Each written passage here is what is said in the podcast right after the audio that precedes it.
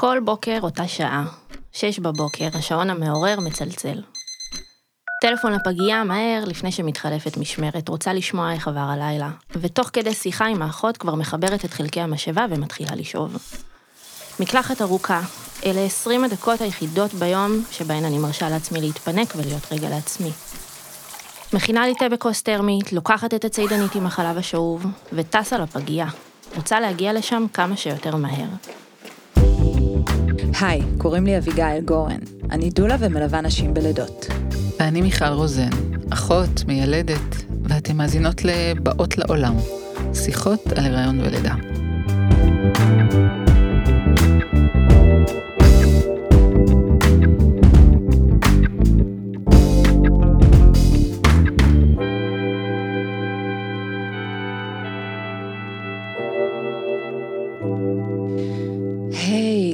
גאות, היום אה, נמצאת איתנו גאות.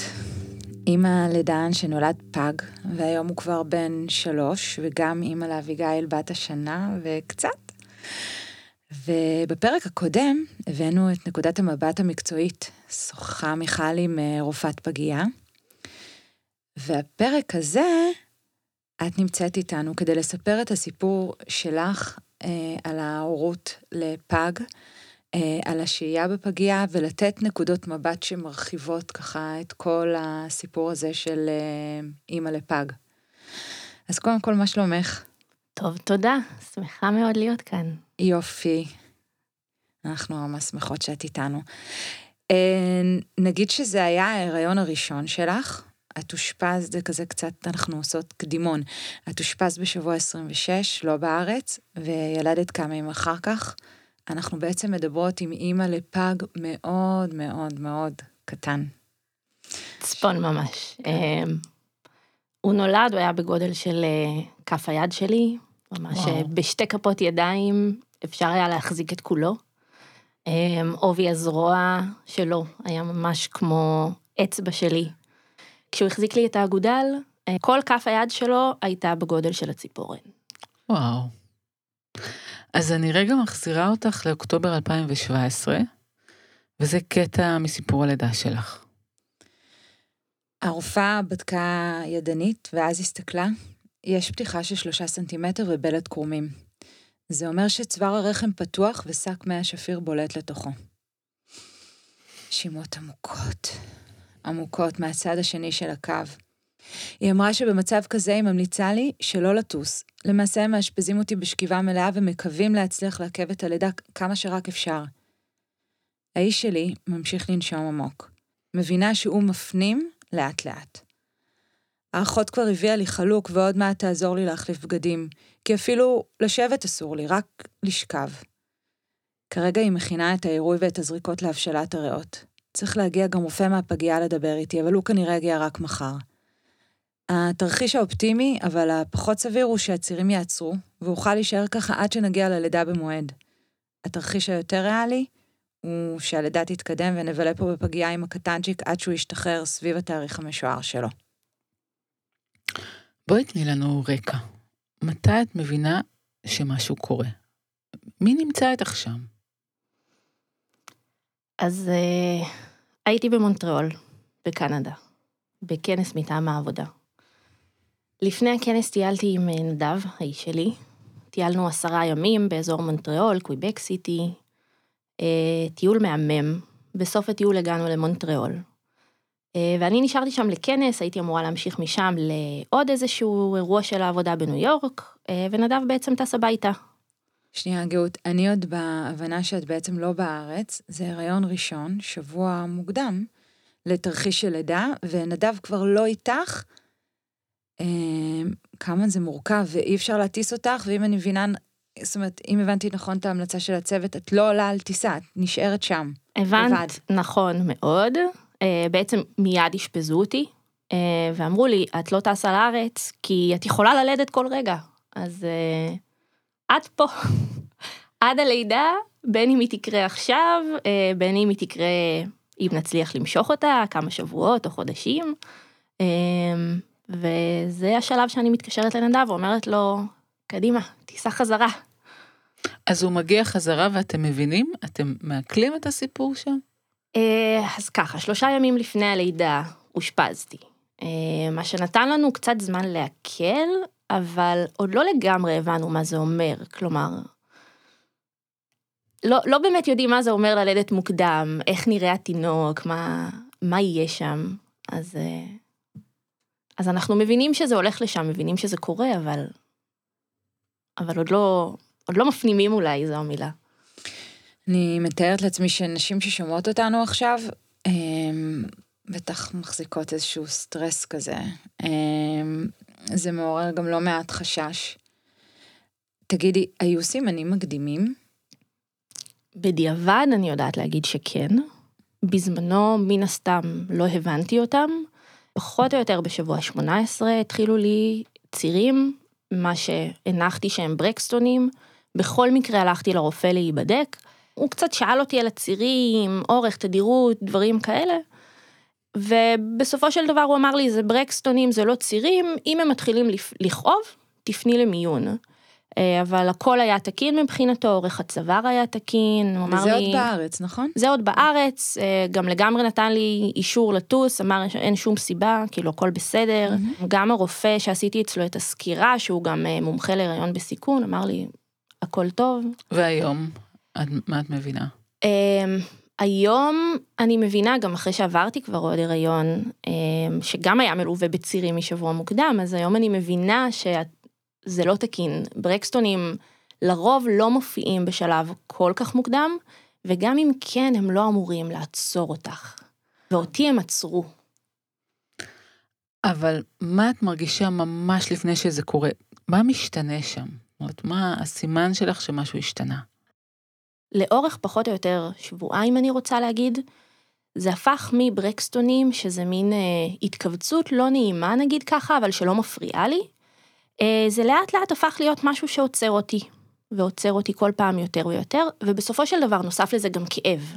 ואני חושבת שסף הכאב שלי גבוה ולא אפשר לי להבין שזה ממש כאב. בשלב מסוים זה כבר נהיה לא רק לא נעים, זה כבר נהיה ממש כאב. עצר אותי והכריח אותי לנשום כמה שניות טובות. זה השלב שבו התחלתי ככה לחשוב עם עצמי, אה, ואז אפילו הייתי כבר בכנס, יצאתי מאחת ההרצאות, הלכתי להתפנות, אה, וראיתי מה שחשבתי שהוא הפקק הרירי. ממש ניסיתי להתעלם מזה, אה, ככה טמנתי ראשי בחול ואמרתי, לא, זה היה שום דבר, סתם הפרשה רגילה לכל דבר. ברור שלא התאפקתי, נכנסתי לגוגל, נחרדתי, והבנתי שעדיף לי להאמין שזה כן הפקק הרירי וכן ללכת להיבדק. זה היה מלווה בהמון חרדה והמון בכי, אבל הצלחתי להרגיע את עצמי תוך כדי לנשום, לחשוב דברים טובים, ולקוות uh, שהבדיקה תשלח אותי חזרה הביתה. אבל אולי שם באמת כבר הבנת. ש... יכול להיות שזה הרגע ששם את כבר uh, מבינה מה קורה. Uh, לא. לא. ממש לא. לא נשארתי אופטימית ממש עד הרגע שהרופאה אמרה לי, אני הולכת להביא אולטרסאונד ואז אני אסביר לך מה קורה. אה, ובין אותו רגע שראיתי את הפקק הרירי ועד שהיא אמרה לי את זה, עברו בערך אה, שמונה שעות אני רוצה להגיד, הגעתי למיון, נבדקתי, אמרו לי זה כנראה רק ברקסונים, אבל נעשה מוניטור כדי לוודא, המוניטור לא הראה צירים, חשוב להגיד שבשבוע מוקדם הרבה פעמים לא רואים את הצירים במוניטור. אה, ואני הרגשתי אותם כל הזמן, היה ציר לפחות כל רבע שעה. אז אמרו לי שמשחררים אותי, כי לא רואים צירים והכל נראה טוב, אז היא רק רוצה לבדוק את צוואר הרחם, כי אמרתי שהייתה הפרשה דמית. זהו, ואז היא בדקה ואמרה, אני הולכת להביא את האולטרסאונד, אז זה היה הרגע שהבנתי שמשהו לא טוב קורה. אבל אה, ממש אה, רק אז. אוקיי, okay, ומסבירים לך שאת לא הולכת לשום מקום. אם אני חוזרת לסטינג, את במונטריאול קנדה, רחוק מהבית, הכל מתנהל באנגלית קנדית או בצרפתית, לא פשוט. אה, מדי פעם יש גם צרפתית, לאט לאט לומדים אה, גם איך לתקשר עם מי שלא מדבר אנגלית, ויש שם אה, אנשי צוות כאלה. הרופאה חזרה עם האולטרסאונד, הסבירה לי שיש פתיחה, הסבירה לי על בלט קרומים, הסבירה לי שאני לא טסה לשום מקום, ובשלב הזה עוד הייתי מאוד תמימה. שאלתי אם אפשר לתפור את הצוואר, היא לאט לאט הסבירה לי את כל המשמעויות, את הטיפולים שאני הולכת לקבל, שתפירת צוואר זה תהליך מניעתי, אי אפשר לעשות אותו כשהצוואר פתוח. הסבירה לי מה תעשה איתי האחות, הסבירה שיגיע ניאונטולוג, שבעצמו יסביר לי על המשמעויות של הדבר הזה לתינוק, ובעצם שהמטרה שלנו היא לנסות לדחות את הלידה כמה שיותר. אני חושבת שזה היה הרגע שהבנתי שאני הולכת ללדת מוקדם כנראה. וסליחה על השאלה, אבל כל השיחות האלה שהם מדברים איתך, את ממש מבינה? מבינה את מה שהם אומרים לך, או שאת צריכה עוד איזה מישהו שיסביר לך ככה? אז... כי זה בכל זאת אנגלית, אבל נראה לי סטרס, ארץ זרה ושפה, את פשוט מצליחה להבין מה שהם אומרים? מבינה מילה במילה, um, המלצה לכולן, תראו Grey's Anatomy. אה, כן, האמת, הבנתי ממש הכל, ידעתי בעצמי לתקשר להם, כלומר, ידעתי, ידעתי את כל המונחים גם באנגלית. אוקיי, אמ, אוקיי אבל אה, הרי נדב עוד לא היה שם, נכון? את ממש הגעת לבד, או שמישהו בכל זאת הצטרף? כשרק הגעתי לשם, ליוו אותי שתי הבוסיות שלי, כמו שאמרתי, הייתי בכנס, אה, mm. והייתי איתן, אז הן היו איתי את היממה הראשונה עד שנדב הגיע. אוקיי, אנחנו מבינות בשלב הזה שתכף יש לידה, מי בלידה איתך? מי בלידה, מי, מי אחרי הלידה איתך? אז הלידה עצמה הייתה ניתוח קיסרי, בהרדמה מלאה, אה, ונדב נשאר בחוץ.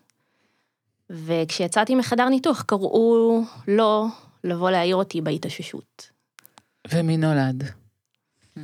נולד דן, במשקל 990 גרם. וואו. אמ, אני זוכרת איך נדב סיפר לי בהתאוששות, בהתרגשות, שהוא נולד ושהוא לא מונשם, ושהוא גיבור. ואני כולי עפוצה וסהרורית אחרי ההרדמה, וזה פשוט לא הזיז לי. אמ, הייתי בתוך הכאב, בתוך הבהלה, גם הייתה בהלה בשעות שלקראת הלידה. זה היה ממני והלאה. הייתי מאושפזת חמישה או שישה ימים אחרי הלידה. נדב היה איתי כל הזמן הזה, פרפר ביני לבין דן, אה, הפגייה הייתה מרחק אה, רבע שעה בערך. כשהשתחררתי מבית החולים התארחנו אה, כמה שבועות אצל חברים של המשפחה שגרים במונטריאול, עד ששכרנו דירה ועברנו אליה. והאימהות של שנינו הגיעו כל פעם, עשו רוטציה, כל אחת הייתה כל פעם שבועיים שלושה, יואו, את מדברת ואני מדמיינת את כל הדברים האלה שאתם עוברים ואת הסיטואציה הזו שהולכים אצל חברים אחרי ניתוח עם... יואו, כל כך הרבה רגעים uh, מאתגרים. אני, כאילו, באמת, אני נפעמת מההתמודדות הזו שאני מבינה שאין מה לעשות, זאת אומרת, זה, זה החיים. וההפנמה, מה, ככה זה תהליך של מה שקורה? תהליך, תהליך שלוקח זמן, לוקח זמן להבין שזו מציאות, שזה לא חלום.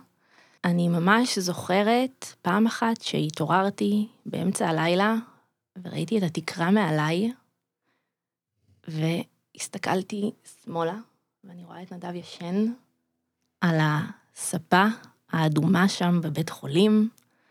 מסתכלת עוד פעם ימינה, אני אומרת לעצמי, אוקיי, זה לא חלום. אני לא חלמתי את זה. זה באמת קרה. זה היה מלווה בהרבה בכי, שלאט לאט התמעט, יחד עם ההפנמה, אה, וזה היה מלווה גם בקושי להיקשר ולאהוב. אה, אפילו לקח לי זמן להפסיק לכעוס. לכעוס על דן? לכעוס על דן. Mm. אה, לכעוס על דן ולכעוס על עצמי. למה זה לא יכול להיות כמו כל הריון אחר? ואיזה קטע הגוף עשה לי את זה.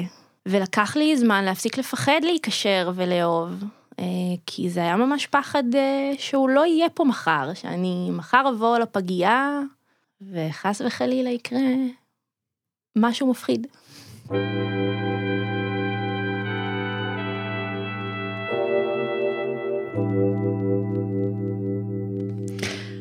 אני מנסה ככה לדמיין את המפגש ביניכם. את, היה לך, זאת אומרת, החזקת איזשהו דמיון של איך הוא ייראה לפני הלידה? כי לאמהות יש פנטזיה של איך ייראה התינוק שלהם. חלמתי איך הוא ייראה כשהוא ייוולד במועד, כלומר, חלמתי אותו כזה שמנמני, ורוד, אה, עם הבלורית ההיא, כמו שדיברתן עליה בפרק שעבר, אה, אבל מהרגע שאושפזתי, זה פשוט לא חלף בראש שלי. אה, ואני חושבת שפשוט אי אפשר לדמיין עד שרואים איך נראה תינוק ששוקל פחות מקילו.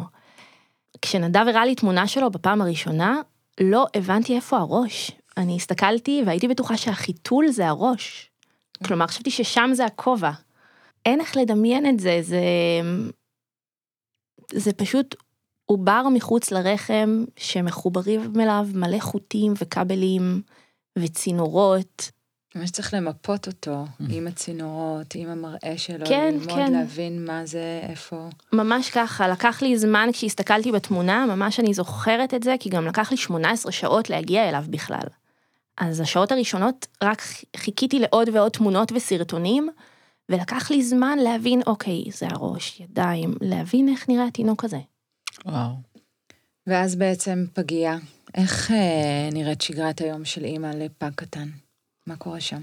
אמ, אז היום כולו סובב סביב להגיע לפגייה כמה שיותר מהר, כמה שיותר מוקדם, לשאוב לפחות שש או שבע פעמים ביום, אה, רצוי אפילו שמונה או תשע אם זה אפשרי, ולעשות קנגרו כמה שיותר שעות.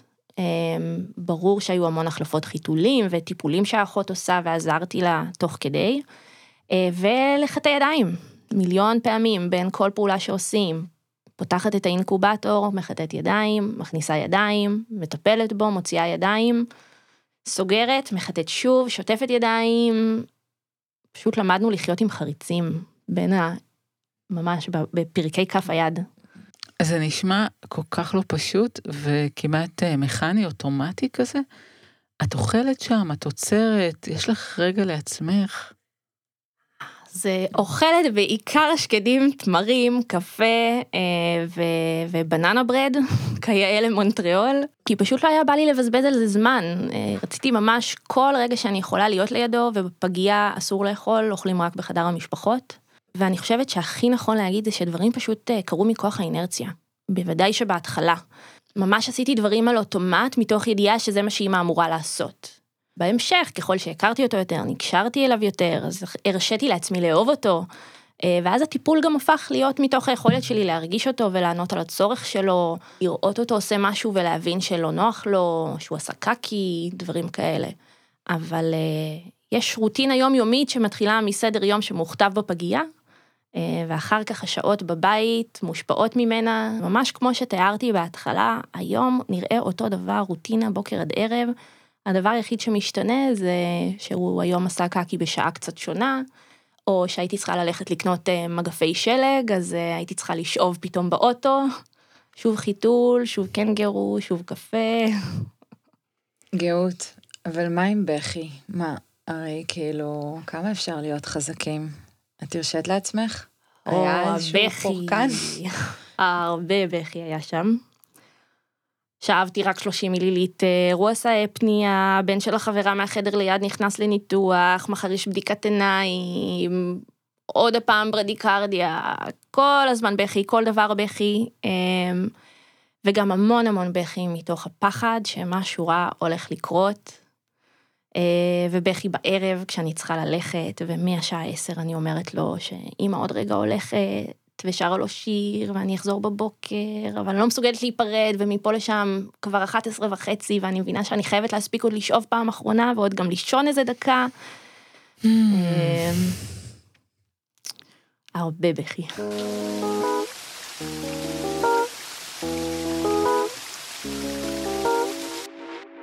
גאות זה, זה אולי בלתי אפשרי, אבל מה הכי קשה?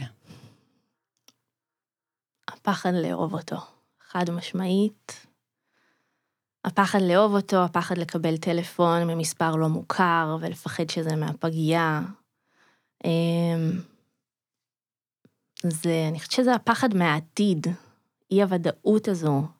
גם הפחד הזה שאני אימא ואני אמורה לאהוב את הילד שלי ולוקח לי זמן לפתח את הרגש הזה בכלל. ומה בכל זאת אולי מצליח לנחם? הכל נשמע כל כך קשה. זו שאלה מאוד טובה, ואני חושבת שההרגשה של אה, שותפות גורל גם עם בן הזוג וגם עם הורים אחרים שהכרנו בפגייה, ההרגשה הזו שיש מישהו שעובר את זה איתי ומבין אה, ומתעניין מתוך דאגה ולא מתוך סקרנות. נדב ממש נשם בשבילי בתקופה ההיא. הוא אפשר לי להיות כל כולי עם דן בפגייה וממש הוריד ממני כל דבר אחר. וכל פעם שנגמר לי האוויר וגם הפגייה והאימהות סגרו עליי והיו יותר מדי בשבילי, הוא פשוט החזיק את זה עבורי עד שיכולתי אני לקחת בחזרה את ההחזקה של זה. יש לי, יש לי שתי חברות מהפגייה שהן חברות שלי עד היום, והיו רגעים קשים שאני הייתי שם בשבילן, והיו רגעים קשים שהן היו שם בשבילי. זה, אני חושבת, הייתה הנחמה הכי גדולה באמת.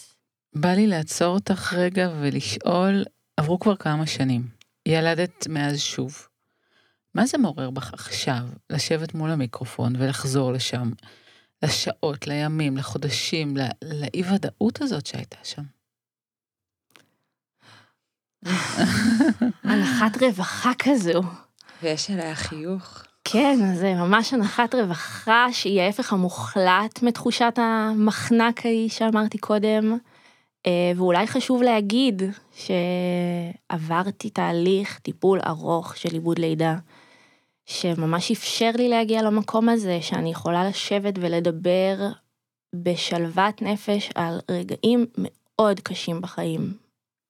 זה משהו מאוד מאוד חשוב מה שאמרת עכשיו. כי באמת הרבה פעמים אנחנו יכולות להתכונן אה, לתהליכים כמו הריון, לידה, ולדברים האלה אנחנו לא באמת יכולות להתכונן, לבלתי צפוי, למשהו אחר בתכלית, ואז לפחות יש את היכולת לעשות את העיבוד ואת התהליך של הריפוי ושל ההבנה של מה היה והקושי שעברתם. אז דיברנו על זה באמת בפרק על עיבוד לידה, על חשיבות של תהליך שכזה. זה נקודה מאוד מאוד חשובה. אה, אז מה התובנות שלך, ככה ממרחק הזמן? אז כמו שאמרתי, ב... בעקבות עיבוד הלידה, זה אפשר לי, זה אפשר לי להגיע להמון תובנות. אני חושבת שהתובנה העיקרית שלי היא שהפחד ממה יהיה מחר, מהעתיד, מאי הוודאות הזו, הוא ממש משתק והוא מרחיק והוא מערפל אפילו. אה, והוא לא משנה את מה שיהיה מחר. אה, אז ממש עדיף להיות בכאן ועכשיו, ולא לפחד לאהוב, ולא לפחד לעבור דרך הקושי, ולא לפחד לכאוב. החיים פשוט חזקים. והתובנה, אני חושבת, החשובה השנייה זה לסתום אוזניים, לעצום עיניים, ולסנן את כל מי ואת כל מה שלא תומך אותי. לדבר, להקשיב, להיות בקשר רק עם מי שתומך, מרים, אוהב, מפרגן, מעודד, ממלא באנרגיות ועושה טוב בלב. ואני הכי שמחה שהייתה לי גם את היכולת, חלק מזה לפחות לעשות בזמנו, אה, כי כל כך הרבה אמרו לי, פגים גם ככה לא יונקים, תעזבי כבר את השאיבות האלה. והתעקשתי לשאוב והתעקשתי להגיע לתפוקה מלאה, אה, והחברצ'יק הזה, וואלה, הוא אכל בקבוקים כי הוא היה חייב, אבל הוא ינק, הנקה בלעדית, הנקה מלאה עד גיל שנה וחמישה חודשים. וואו, זה כל כך מעודד. כן, הוא השתחרר מהפגייה על הנקה מלאה. וואו. הוא קיבל שני בקבוקים ביום כתוספת, כי כמו שאמרה דוקטור אייזן, הם צריכים תוספים שאין אותם מספיק בחלב אם, אבל מעבר לזה, ממש ככה. ואת ילדת שוב מאז. ילדתי שוב מאז, לפני קצת יותר משנה. ואיך נראה ההיריון? חרדה, הרבה בדיקות, איך היה להגיע לשבוע 26? היה חרדתי מאוד, אמ, היה מלווה משבוע מאוד מוקדם אה, על ידי מומחה להיריון בסיכון גבוה, אה, ומישהו שמתמחה ספציפית בלידות מוקדמות גם. היה מלווה בברקסטונים משבוע 14, שאז גם התחלתי בעצם לקבל אה, כדורים, זריקות, בדיקות צבא רחם שבועיות. ובהמשך הצירים גם נהיו מורגשים יותר וכבר זיהיתי את ההרגשה, ואכן בשבוע 23 ראינו איך הצוואר מתחיל להתקצר, ובסוף שבוע 25 אפילו אושפזתי, קורס של צלסטון, מעקב. ועלתה תחושה, אוי לא, זה שוב הסרט הזה, הייתי בו, רגע, מה קורה פה? בהחלט, בהחלט הרגשה של, הנה ההיסטוריה חוזרת שנית, אה, הייתה חרדה עמוקה מאוד, אבל אני ממש אה, תוך כדי עשיתי עם עצמי המון עבודה על זה שזה סיפור אחר, זה הריון אחר, אה, וכמובן שכל יום שעבר, קודם כל הייתי, הייתי בשלב, הייתי במצב הרבה יותר טוב. כן, אמ. מאיך שהגעתי לבית חולים בהיריון הראשון, הפעם הגעתי עם צוואר סגור, לא קצר מדי, בידיעה שאני יכולה לעשות את זה, שעכשיו אני מנוטרת, והורדתי הילוך כמובן, ועברנו, עברנו לעבור את שבוע 26 פלוס 4, חגיגה. זה היה ממש אה, ככה הרגשתי איך זה עושה את השינוי בסיפור ומאותו רגע פשוט חגגנו כל שבוע שעובר.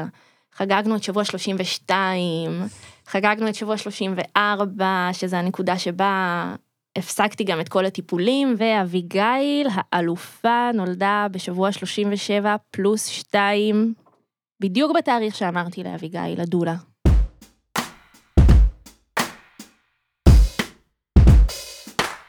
יש בטח אימא לפג שמקשיבה לנו עכשיו. מה חשוב לך להגיד לה אישית? שזו לא אשמתה. לפעמים קורים לנו דברים שאין לנו שום שליטה עליהם, וזו לא אשמתך. תתמקדי בדברים שאת כן יכולה לשנות. תתמקדי בתינוקת שלך, במה את יכולה לעשות בשבילה עכשיו. תהיי איתה כמה שיותר. תעשי איתה כמה שעות כן גירוש שאת יכולה. תשבי בשביל החלב, תדברי איתה, תשאירי לה, תחזיקי ביחד איתה את החיים שלה, עד שהיא תתחזק ותחזיק אותם בכוחות עצמה. גאות, אבל נכון שיכול לעלות גם קושי ולפעמים גם אה, רגשות לא חיוביים, אז תוכלי גם לנרמל את זה קצת עבורה? בהחלט. אני רוצה להגיד לך, אמא יקרה, שאם את מקשיבה עכשיו, ויש לך פג או פגה קטנה, כל מה שאת מרגישה עכשיו, כל מה שהרגשת עד עכשיו הוא לגיטימי לחלוטין. זה בסדר לכעוס, זה בסדר לשנוא, זה בסדר להתחרט, זה בסדר לבכות. זה בסדר שלקח לך הרבה זמן להתאהב, או שאת עדיין לא שם. כשדן נולד, נדב היה בעננים, הוא הפך לאבא וזה בכלל לא שינה לו שהתינוק שלו באינקובטור מחובר למלא צינורות, זה לא שינה לו שהוא לא נראה אפילו כמו תינוק, והוא אפילו לא העביר בראש תרחישים גרועים, הוא פשוט אהב אותו מיד ושמח עם כל הודעת מזל טוב שקיבל, הוא פשוט השוויץ לכל העולם שהוא אבא. ואיך את היית? אני הייתי שבר כלי, לא מוכנה להיות אימא. פחדתי להיות אימא, לא הבנתי מה משמח בסיטואציה הזו בכלל. ובטח ובטח שלא חשבתי שהיה שם מזל טוב. ממש ככה. זה כל מזל טוב היה מבחינתי כמו סכין בלב. רק רציתי לחזור ולהיות עוברית בעצמי, והתחרטתי על כל החיים האלה, ולא הבנתי איך אני אמורה עכשיו להיות אחראית, ולהחזיק חיים של מישהו אחר. אני הרגשתי בעצמי תינוקת של אימא שלי, ורק רציתי את אימא שלי. אבל זה באמת פשוט הזמן להיות רגע ברגע, יום ביומו, לא לחשוב על מחר, פשוט להתרכז בלעבור את הרגע הקשה, ואז כשהוא מאחוריי, לשמוח על הטוב, ופשוט ליהנות ממנו. את אומרת שכל מזל טוב הפך את המצב ליותר קשה. וכולנו חושבות על אמהות לפגים, אז, אז מה כן להגיד? יש לך איזשהו מסר למשפחה ולחברות ש, שלא יודעות מה להגיד? אל תיעלמו לה. ובו זמנית, תיתנו לה את המרחב, ותנו לה להגיד לכם מה היא צריכה, מה יהיה לה טוב, מה יעזור לה. אה, תזכירו לה שאתם שם, תשאלו אם היא רוצה לדבר, או שהיא מעדיפה שיניחו לה.